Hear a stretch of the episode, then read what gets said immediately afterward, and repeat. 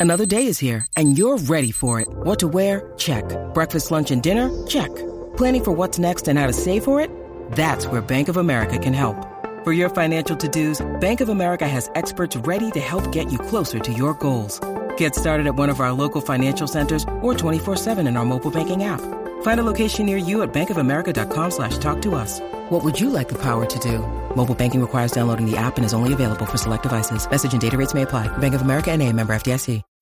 When you need mealtime inspiration, it's worth shopping Kroger, where you'll find over 30,000 mouthwatering choices that excite your inner foodie. And no matter what tasty choice you make, you'll enjoy our everyday low prices, plus extra ways to save, like digital coupons worth over $600 each week. You can also save up to $1 off per gallon at the pump with fuel points. More savings and more inspiring flavors make shopping Kroger worth it every time. Kroger, fresh for everyone. Fuel restrictions apply. Hey guys, welcome to Performance Anxiety. This week we feature the singer for Exodus, Generation Kill, and Fragile Mortals, and Volkswagen restoration artist Rob Dukes. He used to get drunk a lot. Weird stuff would happen. Then he got sober. That's when all the really weird stuff started happening. This show's full of rock bands getting kicked off of airplanes, getting pulled over in Germany, people getting fired, and finding out what really makes you happy. I really enjoyed talking with Rob. Give him a follow on social media Check us out at Performance ANX on Twitter and Instagram. You can buy merch at performanceanx.threadless.com. Please subscribe, rate, and review. And without further ado, here's Rob Dukes. This is Rob Dukes. Uh, I am currently the Generation Kill singer and uh, Fragile Mortal singer And for those two bands. I'm formerly of Exodus. I did uh, 10 years with those guys and uh, still hang out with them every now and again. Anyway, you're listening to Performance Anxiety. Have that, a good day. Yeah, I'm good. Well, I appreciate you getting up this early to, to hang out with me for a little bit. Uh, absolutely, man. Yeah, man. I was uh, doing some research on you, and you've got an interesting story going on. So you're born in Florida. Now, yeah. How long and then you moved to New York. What was what was the yeah. time frame there? What? So uh, I was like six or five. Okay, so you don't have a whole lot of Florida going on in you. Uh, no, man. I mean, yeah, kind of, man. I'm I'm still fucking white trash. So yeah, I'm fucking. I have my moments, man. I do. I definitely have some white trash moments. Um, you know, you know, I I, li- I lived with my grandparents. Uh and uh, and they were, um, you know, they lived in a nice neighborhood and it was quiet and and uh, you know, I rode my bike around and caught spiders and snakes and and uh, I lived near a zoo and then there was also a lake um, that was an alligator breeding um, ground. So oh wow, I, I um I was always down there fucking with the alligators and snakes and and um there was uh, there was a it was a it was a lake that was big time um, uh, for uh, those um, boat racing, yeah. like the big block boat racing. Yeah, so even as a little kid, yeah, power. So I'd ride on there and see them all the time. It was called Lake Maggiore, and they had like like TV shows would be there. You, you know, back before like everything was on TV. That I remember seeing cameras there at one point it was called Lake Maggiore, and I lived like right across the street. I lived on Lake Maggiore Boulevard, so it was right right there. And there was a Lake Maggiore Zoo. Oh my god! And um, so I, I, definitely, you know, had that's kind of where I lived, man. I, I um, my grandparents said they had, uh, um, they were cool people. They, you know, they were. they were drunk, so I had to. I kind of fended for myself mostly. Oh you know, wow! as long as I didn't get in trouble, man, everything seemed to be okay. That's all I remember, you know. And then, uh, and then I moved to New York, and um, it was definitely a culture shock because oh yeah, I, at the time I did have a Southern accent, you know, because I I grew up in in that's in the South, so and I moved to to Queens, New York, and uh, oh wow, yeah. that's a change. Holy yeah. crap! Yeah. So anyway, that's, all right. So was you moved up to New York. Were you, was your family pretty musical, or was that not in the picture at all? Yeah, man. My uncle was a my uncle Logan. When Logan Neal, he was a um, a bluegrass musician, and he was phenomenal, man. He played oh, cool. He played every uh, string instrument. He was awesome, man. He played the banjo. He played guitar. He played viola. He played. His wife played the stand-up bass. Oh wow! They had a blue, They had a, a bluegrass band called Whiskey Before Breakfast, and um, which is like one of awesome. Such an awesome name, man. Oh, dude, I love it. So uh, he, um, you know, he. I remember when I was about eight, he handed me a, a stack of records, and he goes, "Yeah, pick out the ones you like, and then give me back the ones you don't." And uh, cool. I kept the Jimi Hendrix, the Doors, uh, Pink Floyd, and uh, and Black Sabbath, and I gave him back the Grateful Dead, Yes, and uh, oh, I think I kept the Who too, and uh, I gave him back all the all this you know Yes and progressive rock and stuff like that, and I gave him all that back, and um, so I had as an eight year old kid. I was, you know, my grandparents, like I said, they they were they were drunks and they they just sat and, and they drank themselves to death by the time I was like 17 years old. So oh wow. I mean, a sad, tragic story. Very, very smart, very good people, but just alcoholics, you know. And they, um, so, so I, I spent most of my time alone. I, I don't remember having many friends, but I do remember having, like, I remember having her, my grandmother's. Uh, she had a, a Bill Cosby record, and uh, I would listen to comedy, and I had she had a couple other ones. Um, so I had comedy and I had music, and I and I would and I I, I wasn't really allowed to watch TV, so I read books. You know, I, I did have Mad Magazine. I had some other funny stuff to read, but I kind of just read books, man. And I, I'm a still a pro, prolific reader. I, I read a, a book a week at least. Oh, Um, awesome. and and so- Mad Magazine folding. I mean, that, or, or suspending. yeah, man. That's the reason I brought it up. Is I thought about. it. I was like, oh man, I used to fucking read that. Like I got one every every week, man, and I, Yeah. I fucking read it. You know. Um, so uh, I, I listen to music constantly. I, I'm, I'm I had headphones and I, I had a good, I had a decent turntable at the time, um, and I I remember I had to. You ever had to change a needle on one of those? Oh yeah. So I remember like that's how much I was into it. Was I I had and then and then the radio like FM radios um, would play and I would uh, I would like sit there. I had a, you know, the first time you have like the the the boom box with the dual cassette. Yes. I remember sitting there with the with the record and the play button down, sitting with the pause button, my finger on it, waiting for a good song to come on so I could fucking wait for the That's- DJ to shut the fuck up. And That's exactly my childhood. Oh yeah, man. So that's kind of what I did, and, and I did that. You know, I did that until I found girls at you know 16, 17. You know, what I mean, I was kind of. I rode my bike Yeah. around. I, I kept. I caught reptiles. I was. Uh, you know, I I couldn't keep any in my house, dude. I'll tell you this really funny story. I must have been about nine years old, and uh, I was. It was early in the morning, man. I was riding to the beach. So I lived near St. St. Pete Beach, uh, near enough that I could ride my bike there. Okay. So I was on my way to the beach, and I'm on my bike, and uh, all of a sudden I come up and in this section of trees over by the zoo because you'd have to go past the zoo to get to the beach. There was this web, and I I'm not even fucking joking you because I'm I was a little kid, but I remember it. It was ten feet by ten feet. It Oh was this huge God. fucking spider web, thick too. Like if you ran to it, it ran through, it would have been like you'd have been like Indiana Jones when he's Oh, running gee. from the ball. Yeah. I, so I stop my bike. I go, "What the fuck, man?" And you know, I get a stick and I shake the fucking web, and this spider comes out, and it was as big as my adult hand, dude. It was that big. Oh it was this gigantic God. spider.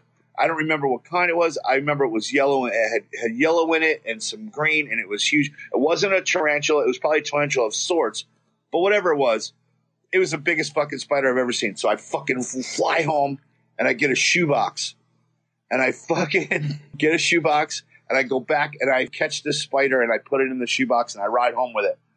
Oh, And I get home God. and my my grandmother comes out. She goes, "What are you doing?" I go, oh, "I I caught a spider. I'm gonna I'm gonna uh, let it go. So maybe it'll it'll live around here in the trees or something." And she goes, "Let me see it." And I open the box and she goes, "Ah!" She took she picked up like a flat like from the from the walkway and just smashes it, kills the spider.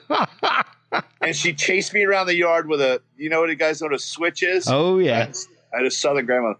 So she got a switch, man, and she was trying to beat me with the switch, and I was just laughing and running from her. Ah! and she killed my spider that I was gonna. I was gonna let it. I didn't want to kept it in a cage. I wanted to live in my yard, so I was just gonna. I was just relocating him. Oh my gosh. Yeah. I think I can picture the spider. I, when I lived in Alabama, we'd get big banana spiders like that. They were huge, and they would they would- Probably, man. I mean, I mean, I'm, I'm going to say this thing was 10 inches in diameter. It was, a, it was a plate, a dinner plate, Oh God! and the body was as big as a, you know, the body was as big as a fucking, bigger than a shot glass. I mean, it was, it was, yeah. So anyway, it's just God. fucking little. I hadn't thought of that, and dude, I haven't thought of that story in fucking 10 years. oh, well, that's what this show's about. Yeah. So I, that, I love doing Yeah. it. All right, so you moved to New York, and uh, New York. you've got a musician uh, uncle. When yeah, did gave you me records. when gave you records? When did you start playing music? Um, so, uh, so I, I, I lived in New York. I would, uh, you know, I, I still had a, a, um, my mom had gotten remarried and I had, I had moved in with my mother Okay.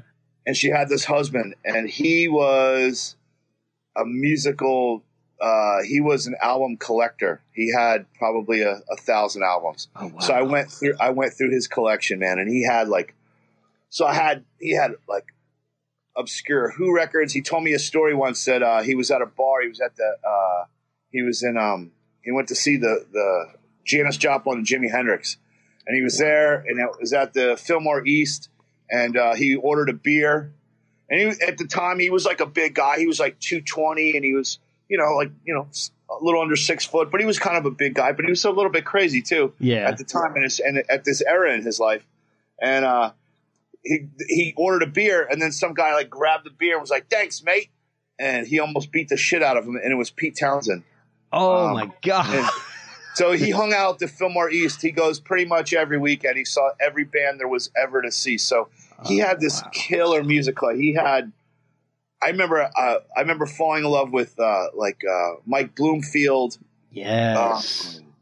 a lot of old blues stuff. He had a lot, a lot of blues records, but he had he had a big, huge Who collection. So I'm about you know eight or I'm about nine years old right at this time. So I'm listening to the Who and Bloomfield, and I found uh, Frank Zappa, oh, uh, nice. and you know uh, Captain Beefheart, which was a little hard to grasp at the time, but Yeah. I got it later on. yeah.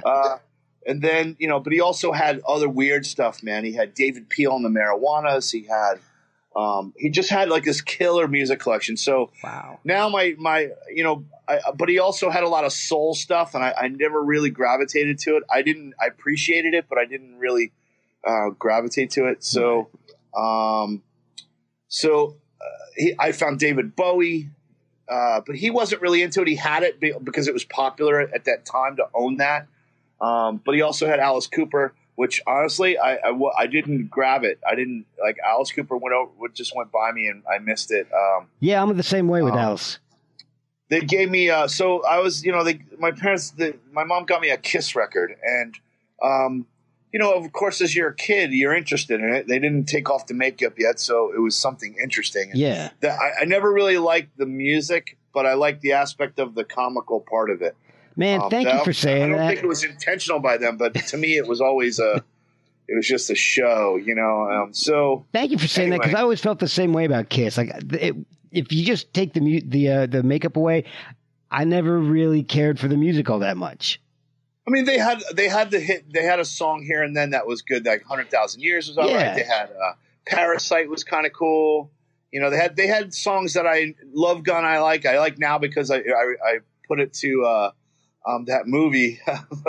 it's about his dick, man. what Oh, movie is it? Role models. So like I get it now. Like there there are things that I attach to it now that I enjoy about it, but. If it comes on, I'll listen. I won't turn it off, but I, I I'll you I I'll never put on Kiss because I want. Oh, I should. I want to listen to Ki- Kiss. No, Yeah. that never happened. Not once in my life does that happen. So, um, you know, so so I, I you know, I, all I did was listen to music. That's all I did. I read music. I, li- I listen to music and I read books, and I did both at the same time. I was a decent student. I was a a, a, a, a C student. I could have been an A, but I didn't give a fuck Yeah. uh, because nothing. I know uh, you know, I remember I remember being in school. I remember arguing with my uh, guidance counselor. I was like, "Why why are you making me take a French class? I have no interest to speak another language. Why don't you just let me take an art class where I get an A every fucking semester because I enjoy it and that's where I want to I want to be I want to be an artist. Like let me go into that." And I remember arguing him. It just it, it went on for weeks and weeks and weeks and finally I didn't have to take French anymore. They just let me out of it. Like Oh, I was wow. like an exceptional. They let me. They, they made an exception. Like you're not allowed to tell anybody, but we're going to do this because, yeah. So I had one decent, uh, and, and Mr. Tyrossi did that for me. He was a math teacher who was also a guidance counselor, and he, for some reason, he liked me. You know what I mean? And uh, I remember when I he said, "Dude, you know what you need to do if you're going to go to college, which I don't think you're gonna, but if you decide to." uh, before you go to college, you need to buy a motorcycle and drive across the country. And I said, okay. Oh, wow. So, uh, that foreshadowing. Mr. Mr. Triassi, uh, or, or is it Tyrossi or Triassi? Ah, fuck, I don't remember. It's one or the other. He was really cool. He looked like, uh, he looked like, uh, the dude from, uh, the original Death, uh, Charles Bronson. That's what he looked like. Oh, Short, wow. Stocky, mustache. Yeah, he was awesome, man. He was an awesome dude. Well, he probably won't be listening. So. Yeah, no, he won't be listening. But anyway, I never forget him. He he he made an impact on me. Honestly, man, I, I was kind of a I was a serious kind of a loner, man. I didn't I didn't have any friends. Um, I was always kind of misplaced. I was picked on a lot. I was I was little and skinny, and uh, you know, uh, up until I was about uh, seventeen.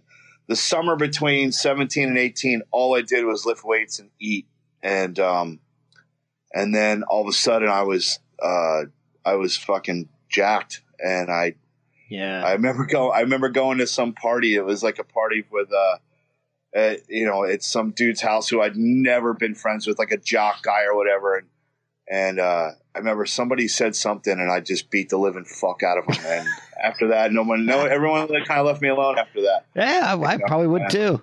Yeah, I had I had one friend. I had one friend toward the end of school, and me and him hung out pretty much twenty four seven. He liked music as much as I did. So, but before that, I was I was about fifteen, and my uh, grandmother, um, my aunt came to visit me, and my grandmother had given him, had bought me a guitar uh, for my aunt to give to me on the as a present on the on the visit. Oh, awesome. Um, so I learned a couple chords and uh, started listening to like uh, at the time I was listening to like uh, like Sex Pistols and Misfits and stuff that was easy to play on the guitar, and I started trying to mimic that. I tried playing the blues. I could I could play a little bit, but I I was always just a kind of a shitty guitarist. I was never very good. I I was at, at my best. I was mediocre, you know. Okay. And um, I was a better rhythm guitar player than I was uh, at doing leads and solos and stuff.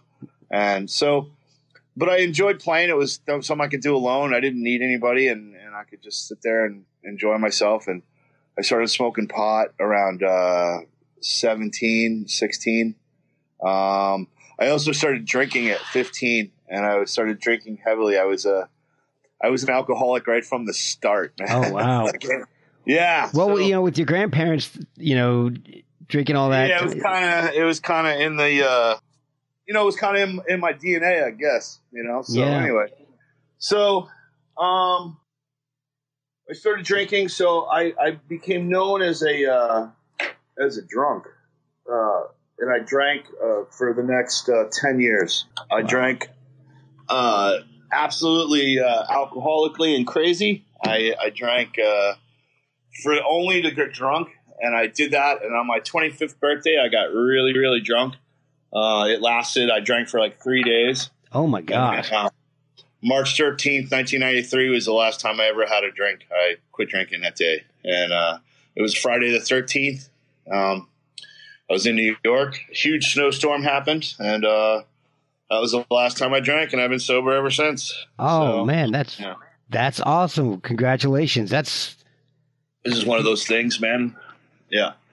that's a long time, man. That that's that takes some determination, especially going into a profession where that's pretty prevalent.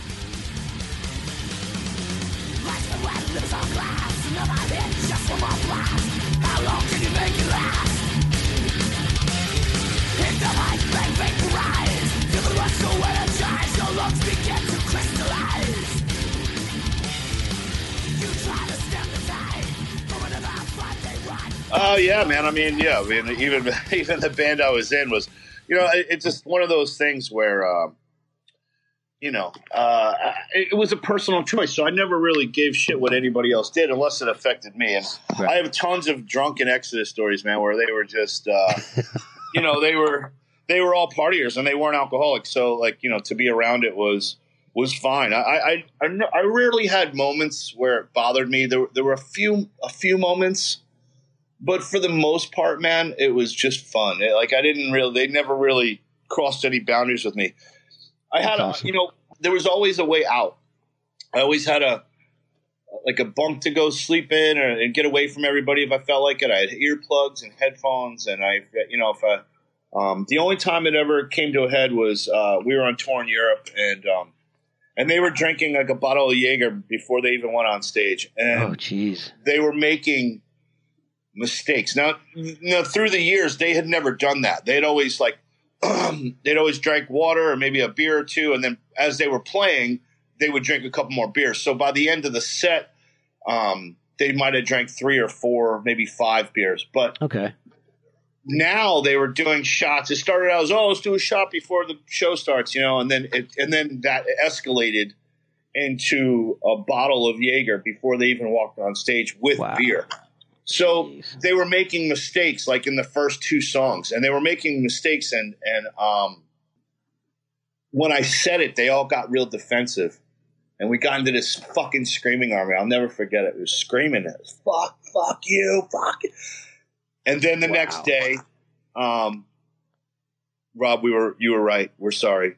We won't do that anymore. So, and then it stopped, and everything was fine. So that was the only time that Okay. You know that I, I ever asked. Uh, you know because I, you know, it's one thing that if you know if if it doesn't affect me, I don't give a fuck. I, you know what I mean? I really right, don't. Right. So that's kind of how it worked. And and uh, yeah, so I'll tell you one crazy story. It, it, affected me, but more in a in a comical way than anything else was. oh boy. We um we were going to uh, Europe for uh, six weeks, and um, this was early. This was like 2007, right? So okay. 2007, and we're going to Europe, and uh, at the time, um, the way a lot of bands do it was they they get equipment and they they rent a storage space and they have uh, they have it filled with um, all the gear they need to tour Europe with. So they so okay. ours was like in Germany. So we would fly no matter where we were touring, starting, we would try to start it in Germany because we would fly to Germany, get our bus and our trailer, load it with all our gear, and then go. Okay. Well, this was this was pre. This was like when Exodus was setting itself back up to um, to uh, learn how to, to, to start touring again because they hadn't toured in, in years. All so. Right um, they didn't have any equipment over there, so we were st- at the airport with heads and fucking multiple guitars and uh, sound equipment. The drummer had cymbals and snare oh, and wow. just we had a, one of those carts. We had two of those carts filled with gear. Oh my god! And uh, we get to the airport, and the promoter had not bought our tickets. They hadn't they hadn't paid for them in full. So we get to the airport at like six in the morning to fly at eight, and no one they did, we didn't have any tickets. Oh my so god! They make calls, they scramble. Our fucking tour manager is there. He's freaking out. We're all just kind of sitting there, and I'm fucking you know this is you know, this is pre cell phone. Well, there's cell phones, but we don't use them like we do now. Yeah, yeah. Um, so so he's scrambling. So they get. uh they get the flight straightened out, they get them paid for and all that, but we're not leaving till eight o'clock that night. So now there's a 12 hour delay. Gee, oh right? Oh so we have all this equipment. So Jack, the bass player, he says, Well, I'm going to fuck home. And he got on the train and he went home. So oh, me, me, Lee, and Gary and Paul, well, Paul left too. Paul left. He came back, but he left. Me, Gary, Lee, and the tour manager leave. We we stay at the airport with all the equipment, and we go to um, TGI Fridays. Okay. Right. And we're sitting there, and I'm like, 12 hours. We're like fucking complaining and blah. So they start drinking, right? Oh boy. And um, oh, so I I go walk around the airport. I go read a book. I sit. I try to find the most comfortable chair I could find. I waste 12 hours of dicking around because I actually at the time live in Los Angeles. So I flew to San Francisco to rehearse for a week and then was just leaving with those guys, right? So I, I don't, I'm not even near my house. Yeah, you, you really had nowhere to go anyway. Yeah, man. So I'm just sitting there. So anyway, I, I'm fuck, come back a few hours later, and they are fucking shit faced. It's like noon, Oh, and they are fucking drunk. So uh, I hang out for a bit. I eat. I fucking chill. I all right, I'm gonna go do something else, and, and I just you know went and read and hung up on myself. I came back at like five in the afternoon. Now they're sitting there. They have every shot glass at the table from the bar is at their table, and they're cle as I said, I go. What do you guys have? Every shot glass, they were getting their drinks and adding three or four shots to it. They were mm. so drunk. I've never seen them this drunk ever.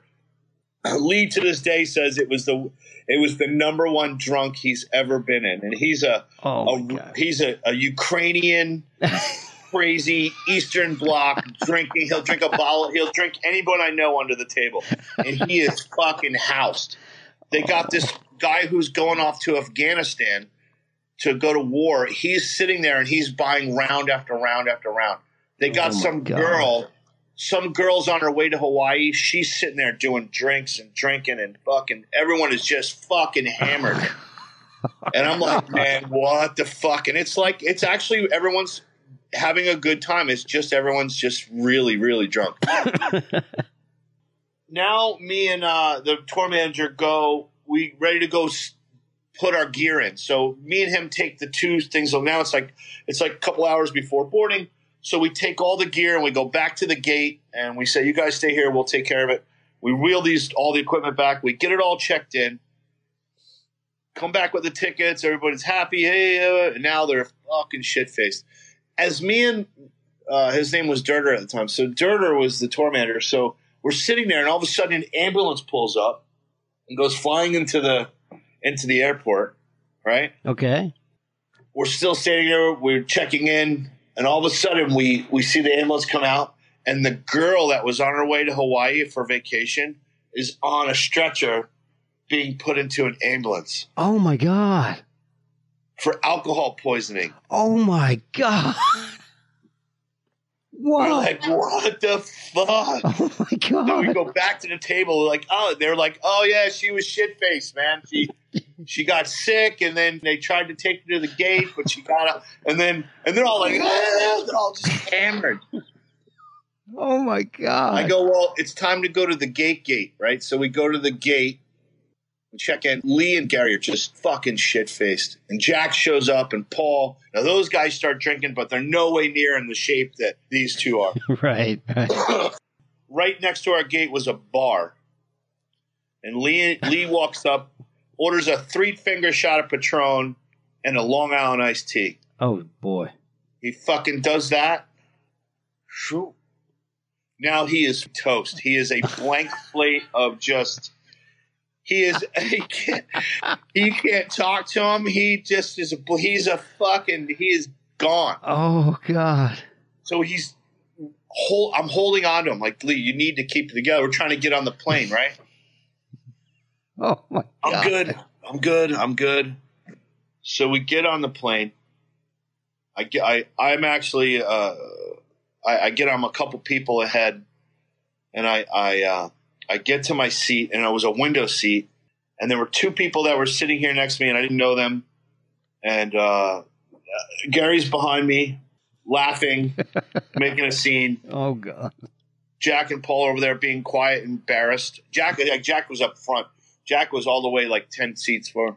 So um, I got I got my book out. I'm ready to read my book, and uh, Lee sees me. He's he's gonna sit behind me. Dukes, I love you, man. and he decides to hug me, laying over these people. And he's got, dude, he's got hair down to his waist. Oh he's my got a big beard. He's just a big, crazy looking person. The lady freaks out. Oh, Freaks. He's laying across her to give me a hug. And then he gets up and he's laughing. Ah. And then he said, the lady gets up and leaves.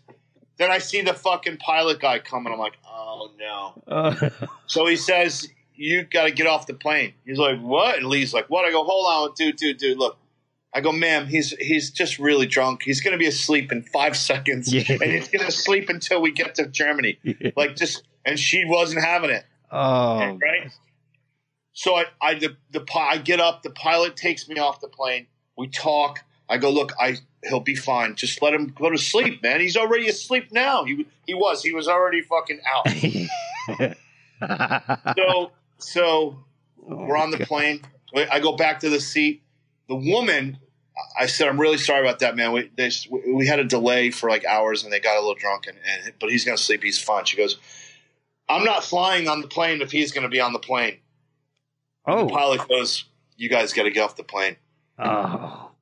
So I pick up. I'm like, "What the fuck, man?" So Lee is just now he's hammered, and they're calling the police. Oh, now the wow. police are coming. They're throwing me and Lee off the plane, or throwing Lee off the plane. I'm just uh, going with him Right, I yeah. have to. Yeah. And then Gary stands up and he goes, "What the fuck is going on, man? Like, what the fuck?" And this guy goes, "This guy goes, hey man, I have little kids. Can you not curse?" And guy goes, "Fuck you!" And the guy stands up and punches Gary in the face. Oh, jeez. Dude, all this mayhem breaks out, and I get Gary off the plane. I get Lee off the plane, and Jack is like, Jack. Jack tells me he was sitting in his seat, and these two like teenagers were next to him, and the teenagers go, "Dude, what fucking band are you guys?" And he goes, "Exodus," and he fucking walked off the plane. So fucking, we get off the plane, and the cops are there. So now the police are standing at the gate where we're getting off the plane. And I, I, I was like, Lee and Gary, I was like, both of you, don't say a fucking word, or you're going to go to jail. And they both just kind of now they're both kind of like, oh no, like they know, like, like they're in that, they're in that. I want to do anything. I just want to go to sleep. That's uh, they, Yeah. they they don't give a fuck what is happening. They just want to go to sleep. Dude, your mom's on fire. I don't give a fuck. Yeah. I gotta go to sleep. I'll deal with it in the morning, and then I'm done. So the guy, they're going to arrest the guy for assault on Gary because Gary told him "fuck you" to when he asked him to not curse in front of his kids. I said, "Don't arrest that guy. Let him back on the plane and get that shit, get our shit off the plane, and Yeah. we'll figure it out. But uh, leave that guy a fuck alone Yeah. because deserve to be left alone. Because Gary had it coming. Uh, he says it to this day. I did. I had it coming. Oh, Yeah, wow. So Gary's sitting there, the cops. And he, so we're sitting, we're trying to straighten all this out, and the cop says, "Hey, what band are you guys?" And I said, "We're we're fucking Exodus, man. We're on our way to Europe. We got like six weeks of touring to do, and this is day one." And they're like, "Jesus Christ!" So so he gets on the phone and he calls back and he goes, "Dude, my son's a huge fan, man. Can I get a picture with all you guys?" And we're like, "So we're standing here with the cops. We have a picture of us with the cops at the San Francisco airport." Everyone's hammered, and Lee's. I'm holding Lee up. He's fucking sleeping. He's like, so now we're talking like this is like this plane is delayed. Like it's now like nine thirty. This plane was supposed to leave at eight. It's an hour. and They finally get all our shit off the, the plane. oh, God. They bring it to me at the gate. I wheel the stuff 'cause now. So Delta red flagged us.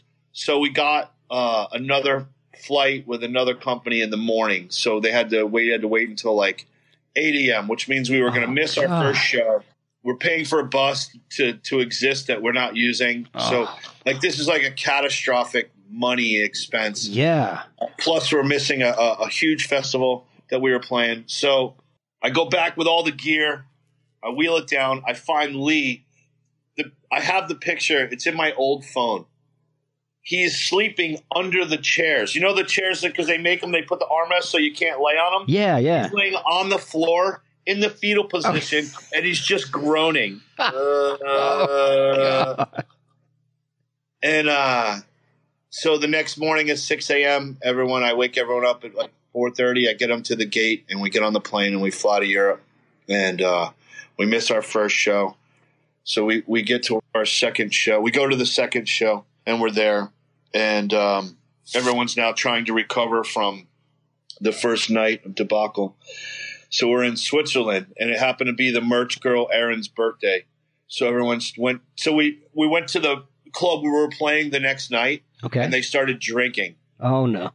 to try to get over the hangover that they're in. So they started drinking, and everyone. So it wasn't really. A, they didn't get hammered, but they got it. They they just got evened out. You know what I mean? Right. Yeah. But Erin, it was her birthday. She got hammered, so we're all sleeping on the bus at a. Uh, in Europe, you uh, you you can't sleep at the club. We partied at the club, but we were parked at a at a like a it's like a bus commuter lot, and it's where all the tour buses park, and they have hookups for your electric, and you just kind of sit there and you you wait till you because so you can go play the next day. okay. So um, we're all. I was I was totally asleep, and uh, she must have got sick and was puking in the parking lot, and a cop saw her and um, came over to investigate. And uh, next thing you know, man, the bus is full of fucking Swiss cops. Oh and my it's like- god. It's like 6 a.m. The sun's coming out. Now they're dragging everyone off the bus.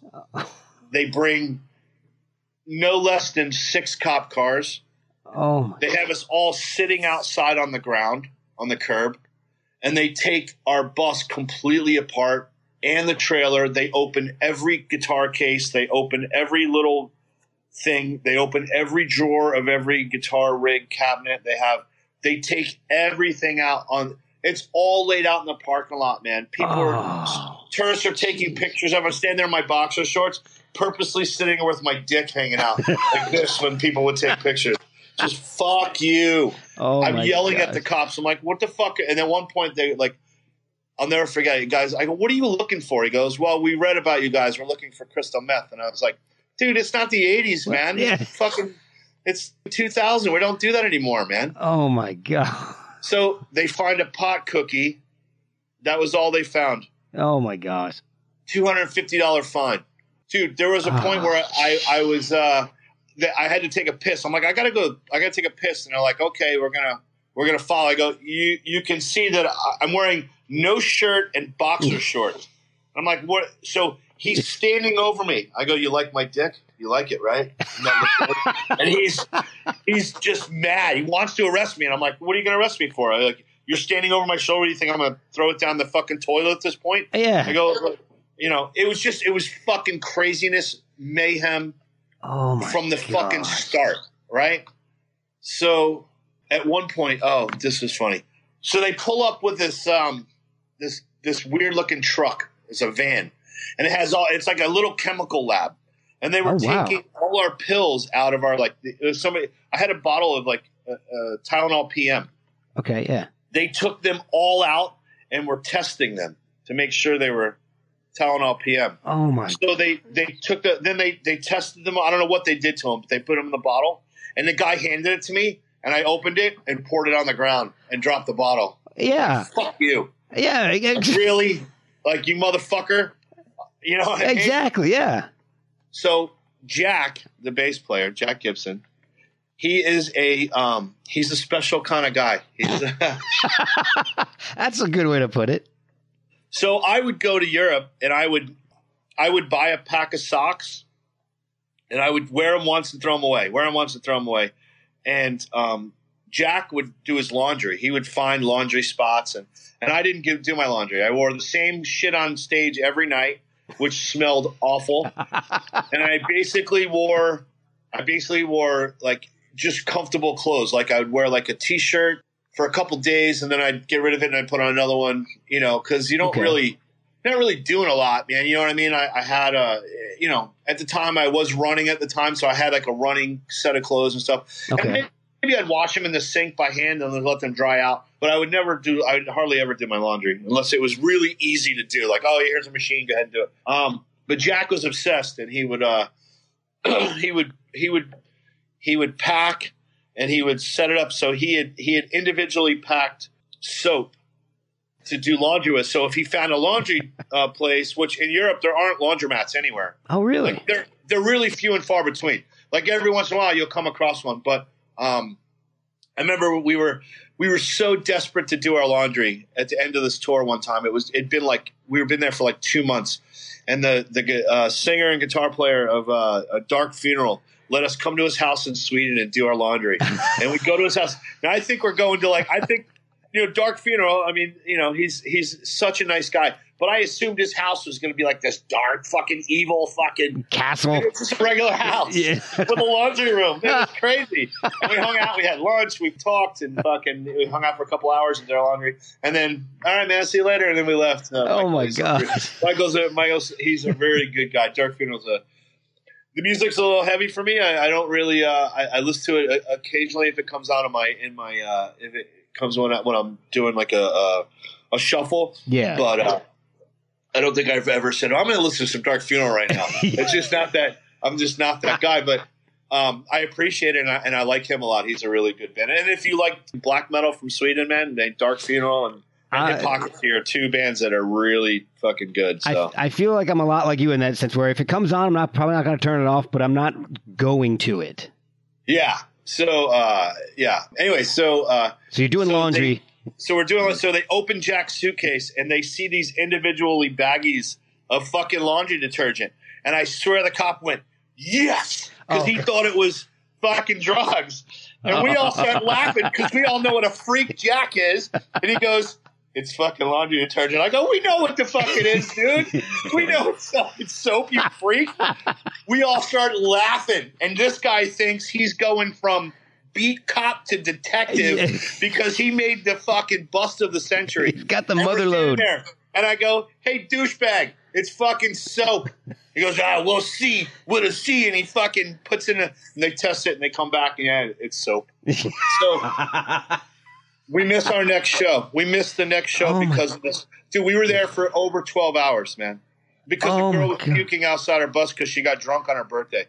They took apart everything, man. And all they walked away with was a $200 pot cookie ticket that you just pay. It's just a ticket. It's not even a court thing. You just.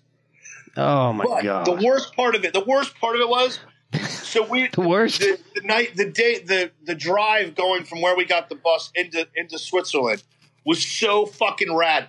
I was, I was. They had the bus had two like sunroofs, like you could open them up, oh, cool. and they were cool. The one didn't have like a, you know how they have like a, a bubble on them. Yeah. Well, it didn't have it. It just had a slide window. and You could crank it, and it would slide back. And I would stand up, and I was on the roof of the bus Oh my just god. sitting there like with my chest hanging out, just going through the Alps, man, for out. Jack was in front videotaping me. Oh I'm like, wow. dude, this is the and he's videotaping the Alps, and we're fucking.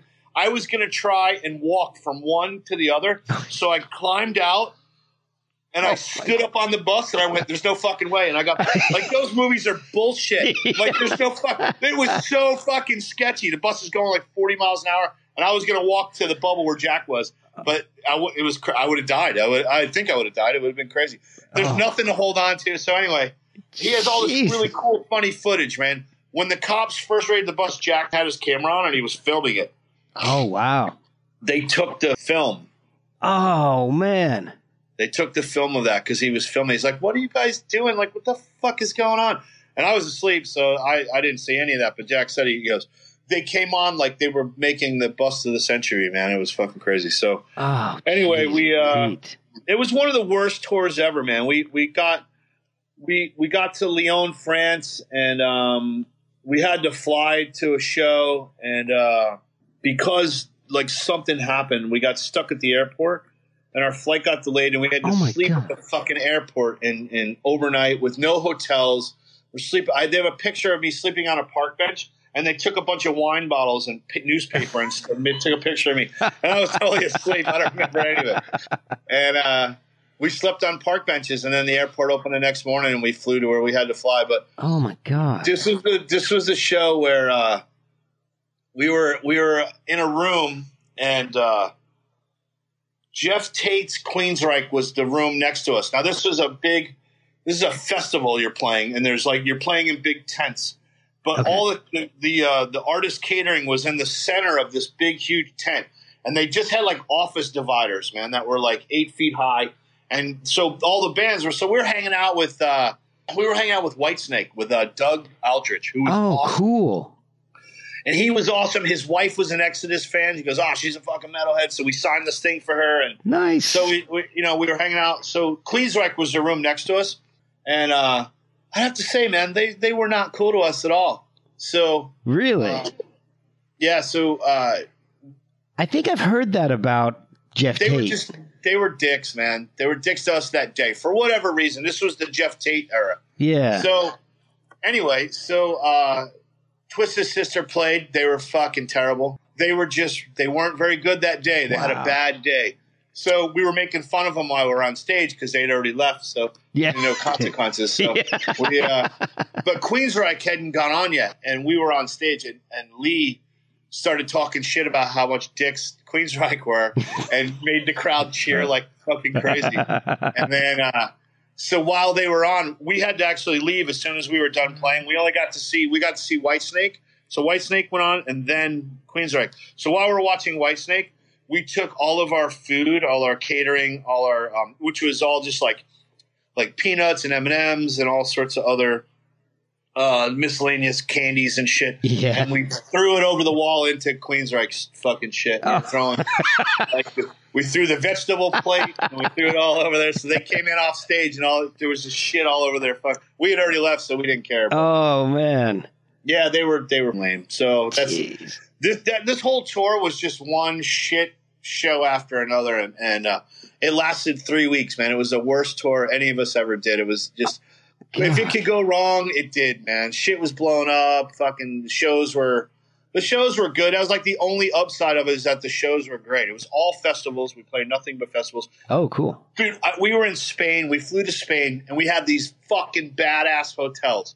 I mean, this was the, one of the nicest hotels I've ever had. It was. I had my own room Oh, nice. festival but I put my bag in there, right? And then I go as soon as I put my bag in the room, I wash my brush my teeth, I cleaned up a little bit, and then I had to go to the bus, the the, the van to go to play a gig. And then when I came back from the hotel, we as we were walking in the door, says Joey was like, uh, our tour manager was like, "Hey man, uh, we got to leave. You have 45 minutes." I'm Oh, like, what? You have 45 minutes. Like, why'd you even get me a fucking room, motherfucker? I remember flipping out. What, the nicest fucking room I've ever had, ever on tour in a band, and you're gonna, I can't even say. So, got up my chair, took a shower, I messed the bed up, fucking rubbed one out, and then fucking left, man. Fuck. I was so mad. I remember being just, just a pouty little bitch for the rest for the rest of the fucking night. I was so mad. Fuck, man Oh man. king size bed, fluffy as fuck. Oh man, wow, yeah. touring, dude, man. Touring has touring has ups and downs, and and the, the the when you always look back on it, the downs are always comical. Dude, Yeah. in- we- we were playing Slovenia, and everybody on the bus except Lee got this this flu, and it would just Oh. it wasn't a, it was a flu of it, it lasted about twenty four hours, and it was you couldn't if you drank a bottle of water. 30 seconds later, you were puking it out. Oh. You couldn't, you couldn't eat. You couldn't drink anything. You just sat there and shook and shivered and Oh, sweat. It was it was the worst. Everyone got everyone got it except Lee. Everyone. I remember Jack had it. I hear Jack puking outside the bus. And I, I got I was getting up in the morning and I was, I was like, Jack, you all right? He's like, No, dude, I don't feel good at all. Oh. And he's climbing back in his bunk. He's like, Oh, I feel like shit. I go, Oh, that's terrible. Oh man, feel better, buddy. And I go downstairs and I drink a glass of orange juice and I went, Oh fuck. no, I got it. And I puked. Oh, no. I was on stage, dude. I was on stage. There was my mic stand, right? Right. And next to my mic stand is a is a garbage can, because I was standing there and I was just and puking into this can. Oh, my- Dude, it was fucking brutal. Oh my God. Everyone got it except Lee. I don't. Maybe Gary didn't get it either, but all the tour guys got it. The sound guy got it. All the all the there was three bands. Man, it was us, Sepultura, and uh, somebody else, Andreas, every uh, Sepultura, all got it. Oh, geez. They were sick as us. They were fucking puking. It was crazy. Was this it the same like tour? Four hours. Was It this the same, 24 hours. same tour or is that a different tour? It was. Oh, there's a different tour. There's a Okay. different tour, but just I was just saying that, like, you know, now that I look at the time, that was like a really rough couple days. But you know what, man? Like, you know, now that I look back on it, it was, it was kind of funny. You know what I mean? So, Yeah, you know, it, some of the toughest stuff you go through gives you some of the best memories. Yeah. So, All right, so I've got a couple of questions for you. okay. Shoot. All right, so now, as you explained, you know, you, you sang with Exodus, and then you, you formed Generation Kill in 2008. You started, you, you've done work with uh, DMC, Darryl McDaniels. Yeah, that was. Uh, How did that happen? That I mean, that sounds like a, a completely random collaboration. Okay, so um, so I lived in New York. Exodus was in San Francisco, and uh, I had uh, a couple friends. You know that I, I mean, I grew up in, in, in New York, so I, I would I sometimes I'd be at home from tour for like a month or two, right? So or like I'd be a month. It was generally about like four to five weeks, and then you'd have to go out again. But so I decided that when I was home for those four or five weeks, uh, I had a couple uh, friends at, at the time that I was like, "Hey, man, let's just get together in a rehearsal room and jam." You know what I mean? So Yeah.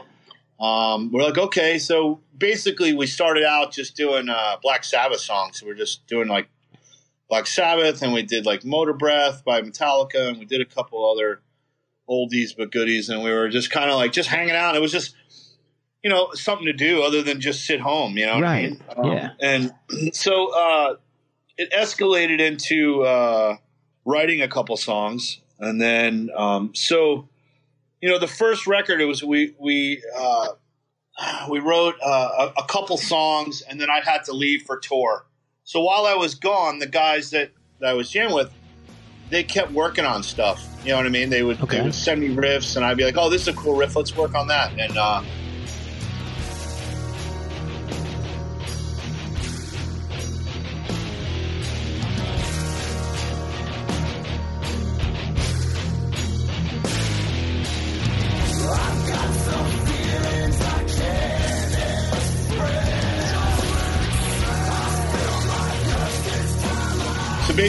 send me like a, a, a an, uh, an email with a, an MP3 file, and it would be like one riff, and then what they would do is they'd send me just a, a, bunch of different riffs, and I would kind of like, I would kind of like mix and match them together, and go put this one with this one, and see if that works out. Okay. And then they would, and sometimes they worked out, and sometimes they didn't, and I'd be like, ah, that doesn't work. Just try something. Try this one, and then so while I was on the road, we are putting together these riffs. So when I when I came back, they had now we had a semblance of of, of a handful of songs.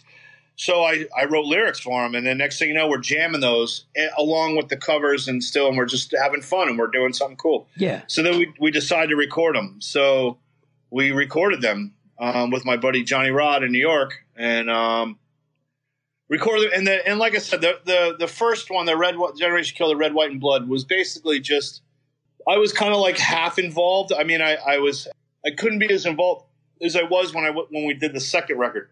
So the first one was basically kind of like a demo. It was kind of like Okay. we just just to get ideas across and just kind of like and we played a couple we played one show i think we played we played like one one night with a with a couple other bands i don't remember do we yeah so we played and we played like the originals we had and a couple sabbath songs and we left you know and uh and a right. metallica song so um it was just something to do man when i was home that's all that it was you know um Okay. and uh, so then uh, uh, Gary joined Slayer. So Exodus started taking uh, less, doing less tours. So now I had more time at home. So basically, I took a, a, larger interest in the in the Generation Kill only because I had more time. So I could actually, we could actually get into a room and cultivate uh, what we were doing. We cultivated this record, and it was just a, a culmination of of riffs that they had all handed me. They had like all three uh, uh, Jay Velez, Jay Trenzer, and at the time our bass player was Rob Moschetti, and he had handed me the a bunch of uh, riffs, and I put a bunch of riffs together and uh, and made that record. Uh, basically, uh, I, I I asked Zeuss, who was my friend, and uh, who uh, did me a huge solid. We paid him. We all we all came up with uh, the money of how much it cost to, for him to produce our record, and uh, Okay. so we paid for the studio time. So we all pitched in and came up with a, a, a, some money, and um, basically uh, Zeuss came to my friend Johnny Rod's studios in New York, and he sat with the drummer, and we did the, all the drum tracks. So over a year, about it took about like six to months to a year to to lay out all the songs and get them all ready. And there were like so those guys didn't know what I was going to sing. Basically, when we were in a room together, I would just kind of like make up shit and blah, blah, blah, blah, and just kind of get melodies and stuff. And then I would go home and I would write to I'd write lyrics to my melodies, you know. So um, basically, this went on for a while. So they did the drums, and then I had to go to South America for like two weeks. And while I was in South America, Zeuss had met those guys in New York and did all the guitars and the bass. So now Zeuss was uh, home in Connecticut, and he was uh, he mixed the got all the drums, and they were sending me like uh, like like demos, like you know, just like semblances, you know, not finals, but you know. Right, right, yeah. So I started. I had I had uh, a bunch of lyrics. I had like scattered ideas and stuff like that, and then um, and then I got home and uh, I sat alone for uh, a couple weeks, and I wrote all the lyrics in a, in a couple weeks, and uh, and then I went to Connecticut and stayed with Zeuss and did the vocals over like a over like a ten day period. Okay. Um, so now we had a, a, an album, and it was it was done, and it was cool. And I'm very proud of it, man. We're all gonna die is a really, to me, it's it's a good album because it reflects a little bit of everything that I love, man. It's got some dirt rock in it. It's got metal. It's got rock. It's got punk. It's got hardcore. It's got just a, a, everything that the, all the music that I that has accompanied my life and my existence on this planet kind of came off in this record and it just kind of like little bits and pieces and there's a little bit of the doors in there and there's a little bit of you know Kyuss and there's like it's just it's just a big you know shit show of everything basically I, I ripped off everything I ever loved and I put it on my own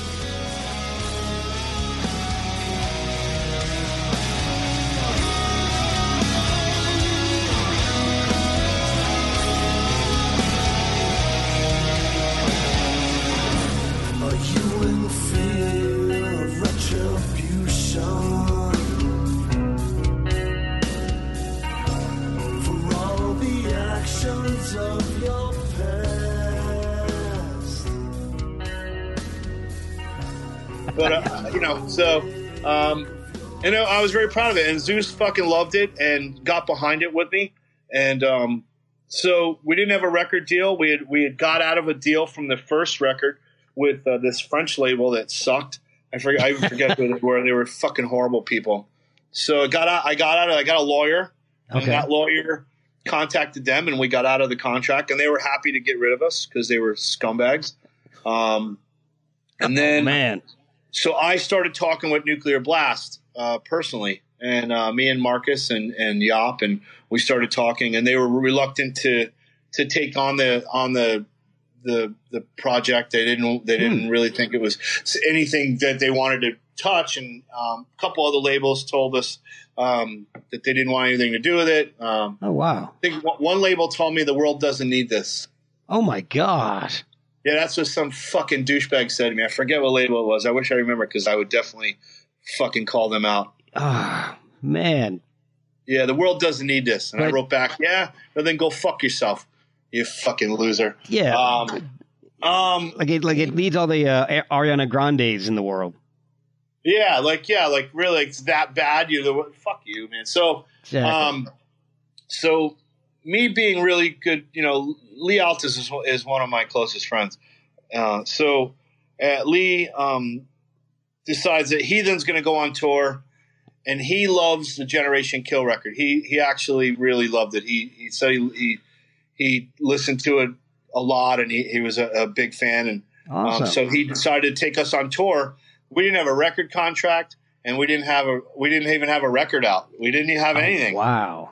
There was nobody had heard. Uh, they only heard the first like the Red, White, and Blood record, which is basically a demo. Yeah, Um, yeah. That's, that's all they had. They had.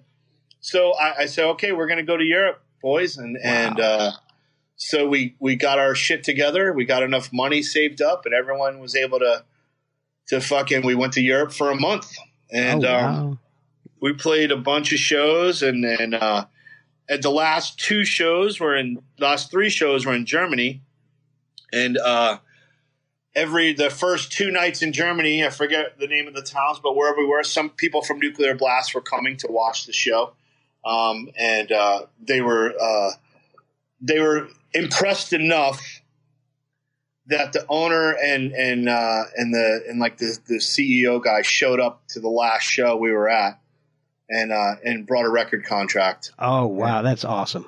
So they basically, so all the money we had put up, um, they gave us enough money to, to everyone got their money back. So you know, everyone got uh, everything we had invested individually. Awesome. We got all that back, and that's all I wanted. We didn't want to take more than we we we needed. We just I just wanted to pay for the production and the studio time, and that's basically what happened. So it was nice to be able to come home from tour and hand everybody back a couple grand and go here, man. Yeah. here's your money back. it was cool, yeah, because we didn't make any money on the tour. Yeah. Uh, but we had a blast, man. We had fun, man. Touring with Lee was is always fun as shit. We shared a bus with those guys, and, and uh, That's awesome. David White and Heathen are, are uh, all those guys were a lot of fun, and it was it was um, it was a special tour. I'll never forget it. It was it was cool. And then um, I moved back to New York. Uh, I go back to uh, Exodus, and then I I was in um, I was getting married, uh, and uh, I had a marriage. I had a wedding coming up, and uh, I was and I was going to relocate to to uh, Arizona, and I could be closer to San Francisco. And Right. uh, I was after Hurricane Sandy. Um, I just kind of had enough of the winters and the and the I, New York had just it run its course with me, and um, I needed a, I needed a change. Yeah. So I moved to I know that Arizona. My wife is an identical twin, and her twin sister had moved here a year previous, and uh, they had never been apart before. So they were she Oh, was wow. alone for like a year. So I decided that uh, it would be a nice thing to move her near her sister. So Yeah. we did. We we moved near her sister, and they could be together again. So that's kind of how that went. And, Yeah, they- uh, so I they be together. Arizona for a- You get so, to but what fucking sucked is I moved to Arizona and Exodus fires me. Like after I finished the record, went to New York, got married, moved, relocated my whole life to Arizona where I don't know anyone, and then they fired me that that the day I got here, like two days after I got Oh, here, Jeez. and uh, I spent a year, you know, just really bitter, really anger, just I was I was just angry, and and I I I really it was really tough to hold it all together. It really was. It was a tough year, and you know, deep down inside, I knew it was just business, but it, it affected it affected everything, man. It affected my friendships with with Lee and Gary and, and Oh, Tom yeah. and Jack, and um and uh, you know, it had a lot to do with uh, business and uh, and and management and a lot of whispering in people's ears and saying this would be better and this would be good. Look at the numbers are here and now. You know, after I had spent ten years bringing back a band that had, had just basically not done anything for 13 years previous, then I come from the ground up playing mercados and playing clubs to 10 people and fucking playing uh, just shitholes and, and uh, playing the creepy crawl in St. Louis and, and Yeah. just, which is by far the worst club I've ever played in my life. really? And, oh, uh, just going through all the going through all that to be you know to hand it back to to Zetro, I was bitter and angry, and I was uh, I spent the next year just kind of just trying to pick myself up from that. So I I got a, a re, you know um, I'd always had a job even in Exodus, but I, it was always a part time job. So now I had a full time job, and um, so uh, you know Generation Kill started. We started working on new stuff, and and uh, at my very last Exodus show, the very last show was at the Rock on the Range in Ohio, and it was the day that the the Rangers pushed the Pittsburgh Penguins out of the playoffs. Oh, okay. Uh, so th- this is so this is around June. So during the show, uh, Darryl uh, McDaniels uh, DMC was playing with uh, Pop Evil.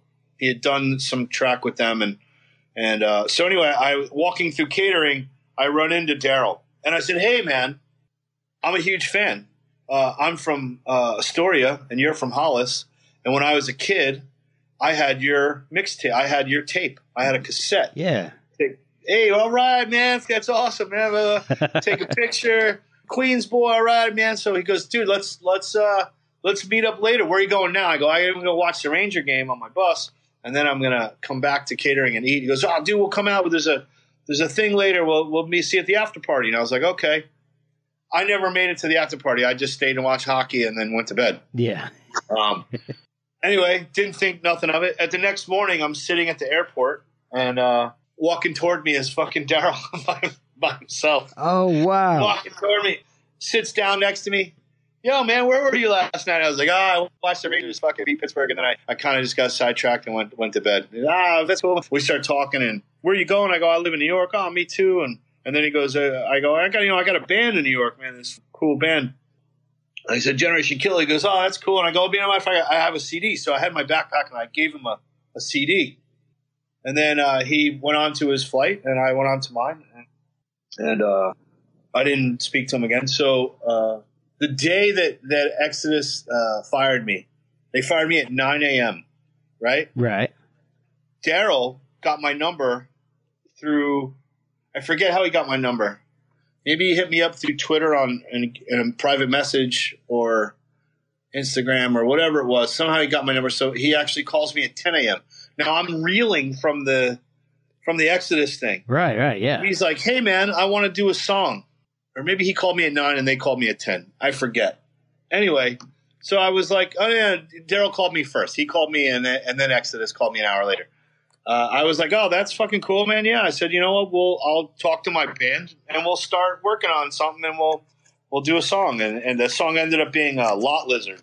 So if you do to if you go on YouTube and go Fragile Mortals Lot Lizard, you'll hear the song. That was the song that we did. She's a truck stop slut. She avoids getting busted, but she busts a lot of nuts. She got crazy skills and she's bringing in big bills. But the way she is living, it is gonna get a kill. She had a run in with some psycho trick. He tried to slit her throat, she cut off his. Did you hear what happened in the lot last night? When it all goes wrong, she It was about a truck stop hooker. And I had come across a truck stop hooker moving from New York to Arizona. I'd never experienced it before. All the years of truck stops and touring and all that, I had never noticed what a lot lizard was Right. until this one night. Me and my me and my wife were in the truck, and this lady come and she goes, "Hey, honey," and then she looked over and saw my wife, and went, "Never mind," and then fucking walked away. and then saw we watched her walk to another truck because we were just getting gas, and then Right. and then I go, "Oh, that's a that's a lot lizard." I'd never seen one before. You know what I mean? So I remember taking my phone out in the memos, truck stop hooker, lot lizard, lyrics. You know what I mean? And I just put it in my phone. So uh, when Darryl called me, I was like, "Oh yeah, I got an idea about this truck stop hooker." So I, uh, I, uh, that was all it was. I just told him truck stop hooker. That's all I said. Yeah. I didn't say anything. I didn't show him any of my words or my lyrics. And then I flew to New York. I, I talked to my guitar player. My two guitar players came up with the music, right? Okay. They sent me the riffs. I said, these two riffs will work together perfect. Let's do that. I wrote my lyrics. And then I wrote Darryl, I said, here's the music.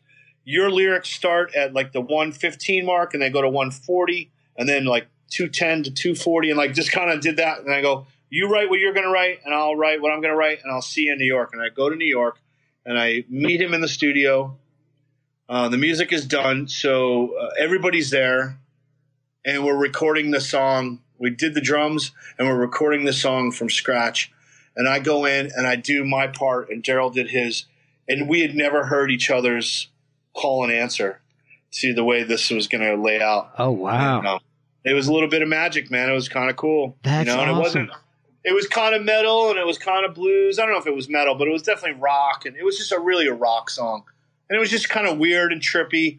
And then we got uh, Bumblefoot, this virtuoso guitar Oh, player, Yeah, I love Bumblefoot to play on it. So he plays on it, and um, and then that was it, man. So we, we did a bunch of songs with him, and uh, and it's sitting on a shelf right now, not Yeah. doing anything. oh man. Well, I'll believe me, I'll be throwing it on here a little bit, then uh, get a few more people listening to it at least. Yeah, yeah. So- So, anyway, So what are you doing now? What do you? you I know you you uh, had Scott Reeder from Kyuss in and uh, playing some bass on some stuff for you. What, well, what's that all about? Doing, yeah, he did a bunch of. Uh, I did a bunch of. Uh, I'm making like a solo record. So Okay. I'm making. I'm making music. So Generation Kills working on a record. We've been working on it a while. We don't live near each other, so it's been a little more difficult. So we're we're, uh, we're just taking our time with it. And when it's done, it's going to be awesome. Um, we are. Uh, I, I live in Arizona. I built a studio in my in my house. Oh, nice. Um, and I, I'm able to record at home, so people send me riffs, and I can do all my all my vocals and stuff here by myself, and I don't need anyone um, to uh, do that. And then, um, so I'm working on a solo record, which is just me and like I worked with different guitar players. I worked with John Corsiari in New York. I worked with uh, uh, this guy Chuck in, in Tampa. I got like just a bunch of different people to um, play uh, and and work on songs with. And then uh, my friend Craig Safola is a drummer and like a you know he's just kind of a he's been my friend for a long time. He, he was uh, we've, we've been in bands before together and stuff, and just always made music and always made stuff together. Did a like a TV show together at one point and um, on cable access and oh, cool. anyway, we um been friends for you know twenty five plus years, and uh, so we're making a record of all these weird cover songs. We did a we did uh, Jungle Love by the time, and we got Tom Hunting, the drummer from Exodus, to sing it. Oh wow. So basically, it's a mixture of of weird songs that you wouldn't cover, and and and uh, just weird songs. We decided to just all right, we're going to make this heavy and do this. So that's kind of what we did. That's and the I'm kind of stuff I love. Yeah, and then I'm making a a, a, so- a bunch of songs uh, that my parents love. I'm doing we're doing a bunch of songs for our parents, like. Oh, We're awesome. covering like their favorite bands. Like we're picking the songs, but we're doing like. So my dad's a huge Tom Petty fan, so I did uh, "Refugee" by Tom Petty. And Oh, made it real awesome. heavy, and uh, so we're just doing like I, I did. Uh, I did uh, uh, "Simple Man" for my mom. Oh, you know, just- Skynyrd. Yeah, so we're just doing stuff that that our, that our parents like and our parents' era. And I'm going to do a song for my uncle. I'm going to try to take one of his songs um, and make it uh, a metal song. And I just a lot of cool little stuff that I'm trying to do. And What, just stay whiskey busy. before breakfast songs. Yeah, like uh, we'll just well, yeah, one of them, yeah. Nice. So, um, doing that, and then um, you know, I restore uh, vintage uh, air cooled Volkswagens at a place in Arizona Oh, called nice. Doug's Bugs, and um, and that's what I do. I'm restoring uh, like I do like buses and bugs and all the air cooled stuff. Actually, if you see that's my Corvette, I'm doing a Corvette for myself. Oh, nice. So, um, but that's, That's my sweet. project, my you know, my personal project, and uh, so I work on cars a lot. Um, And you work on music. I work on music, and I read a lot, and I uh, I smoke the occasional cigar, and I uh, drink lots of coffee. hey. Uh, I have two uh, I have two Persian cats that uh, that I have. I have uh, this one right here. This is uh, this is Muppet sitting in the sun watching Oh. that out the window. Hi Muppet. oh, wow. Um, there's a little token right there, the little little black one in the corner. So, I rode yesterday. I rode my motorcycle too. I got up at like 5 a.m. and I jumped on my bike and I rode to the Grand Canyon. And How long of a uh, ride is that? Um, it took me uh, three hours. Oh, wow. So I rode. To, I rode to the South Rim, took a couple pictures, turned around and drove home. Uh, had lunch in Flagstaff. Uh, had lunch and a cup of coffee, and then um, came back. And then me and my brother-in-law went to a cigar bar and had a had a uh, cigar. He he was just in New York, and, and someone had given him. He got some cigars. we came back, so we went last night and uh, late night to a cigar bar around the corner from my house and smoked a cigar and talked uh, talked hockey and the wedding he went to and all sorts of shit. And that was it, man. Just fucking Making music, Making doing music, shit. restoring cars, watching hockey. Living my life, man. That's, That's- what I'm doing. Yeah. That's awesome. Well, I was, you know, I was sad to see the uh, the Caps not do anything this year, but uh, I'll take the the one Stanley Cup we've been able to to, to win. So Yeah. I'm a New York Rangers fan, so basically, I used to not give a shit about Washington because you were never able to beat us. But now I don't like you anymore. So it's okay. That's the uh, a lot of people. Exactly, exactly. You gotta have rivalries, man. Otherwise, what's the point? Dude, one night I was uh, I was on tour and I, I would wear a Sean Avery New York Rangers jersey, and uh, I was going through Canada during the playoffs, and people were spitting on me. Oh, The hockey fans, they were. I mean, in a, not in a just not in a shitty way, but like just giving me the finger and just like, like cursing at me and fucking and just going back and forth. And I'd be like, yeah, well, at least my team's in the fucking playoffs, you Yeah. fucking losers. and it just it was just fucking it was awesome, man. And one night we were playing uh, in Philly, and uh, Lee is a huge Flyers fan, so he was wearing a Flyers jersey, and I was wearing a Rangers jersey, oh, and I was just getting booed, and you know, but like in the best of ways, man. It was like it, just, it was just such a fun experience. And then after the show, I walked through the crowd with my Rangers jersey on, and people were just like, "Fuck!" Like, then I remember, I remember reading a fucking article.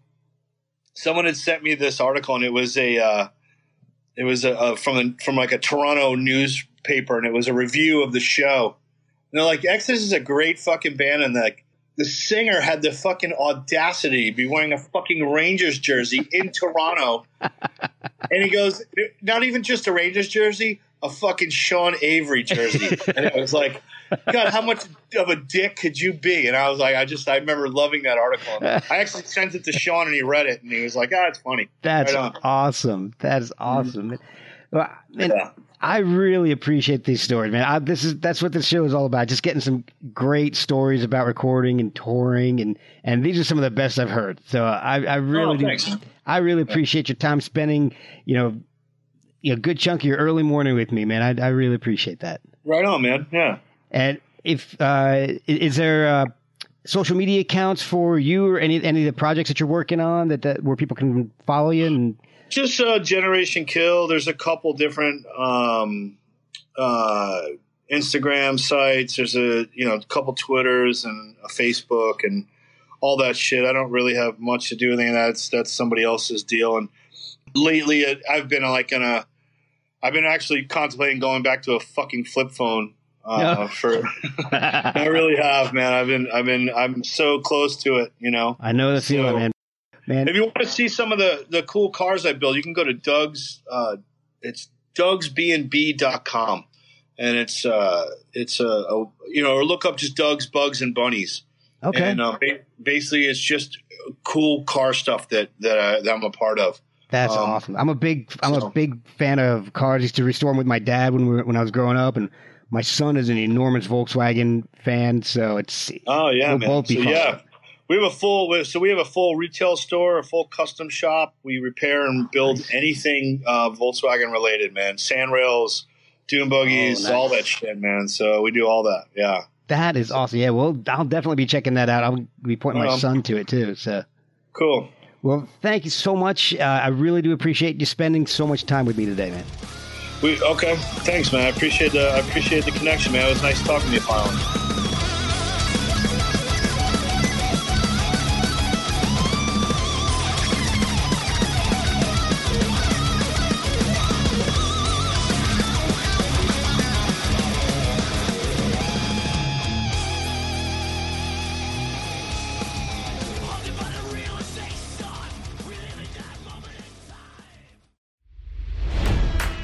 It's NFL draft season, and that means it's time to start thinking about fantasy football. FantasyPoints.com features industry leading experts and prognosticators using proprietary hand charted data to help you score more fantasy points. FantasyPoints.com is the place to go for whatever kind of fantasy football you play. Whether you play fantasy football, daily fantasy sports, or do a little bit of everything, Fantasy Points has the meticulously researched content to guide you to victory. And why wait for the fall? Fantasy Points also covers the new spring football league, the UFL. Join the guru, John Hansen, Scott Barrett, Joe Dolan, and other massive names in the fantasy football universe with an exclusive offer. Use code Pantheon for 15% off any fantasy points package, including the all in package, with access to every article, tool, and data nugget that Fantasy Points has to offer. That's fantasypoints.com and code Pantheon for 15% off at Fantasy Points. Fantasypoints.com. Code Pantheon. Score more fantasy points.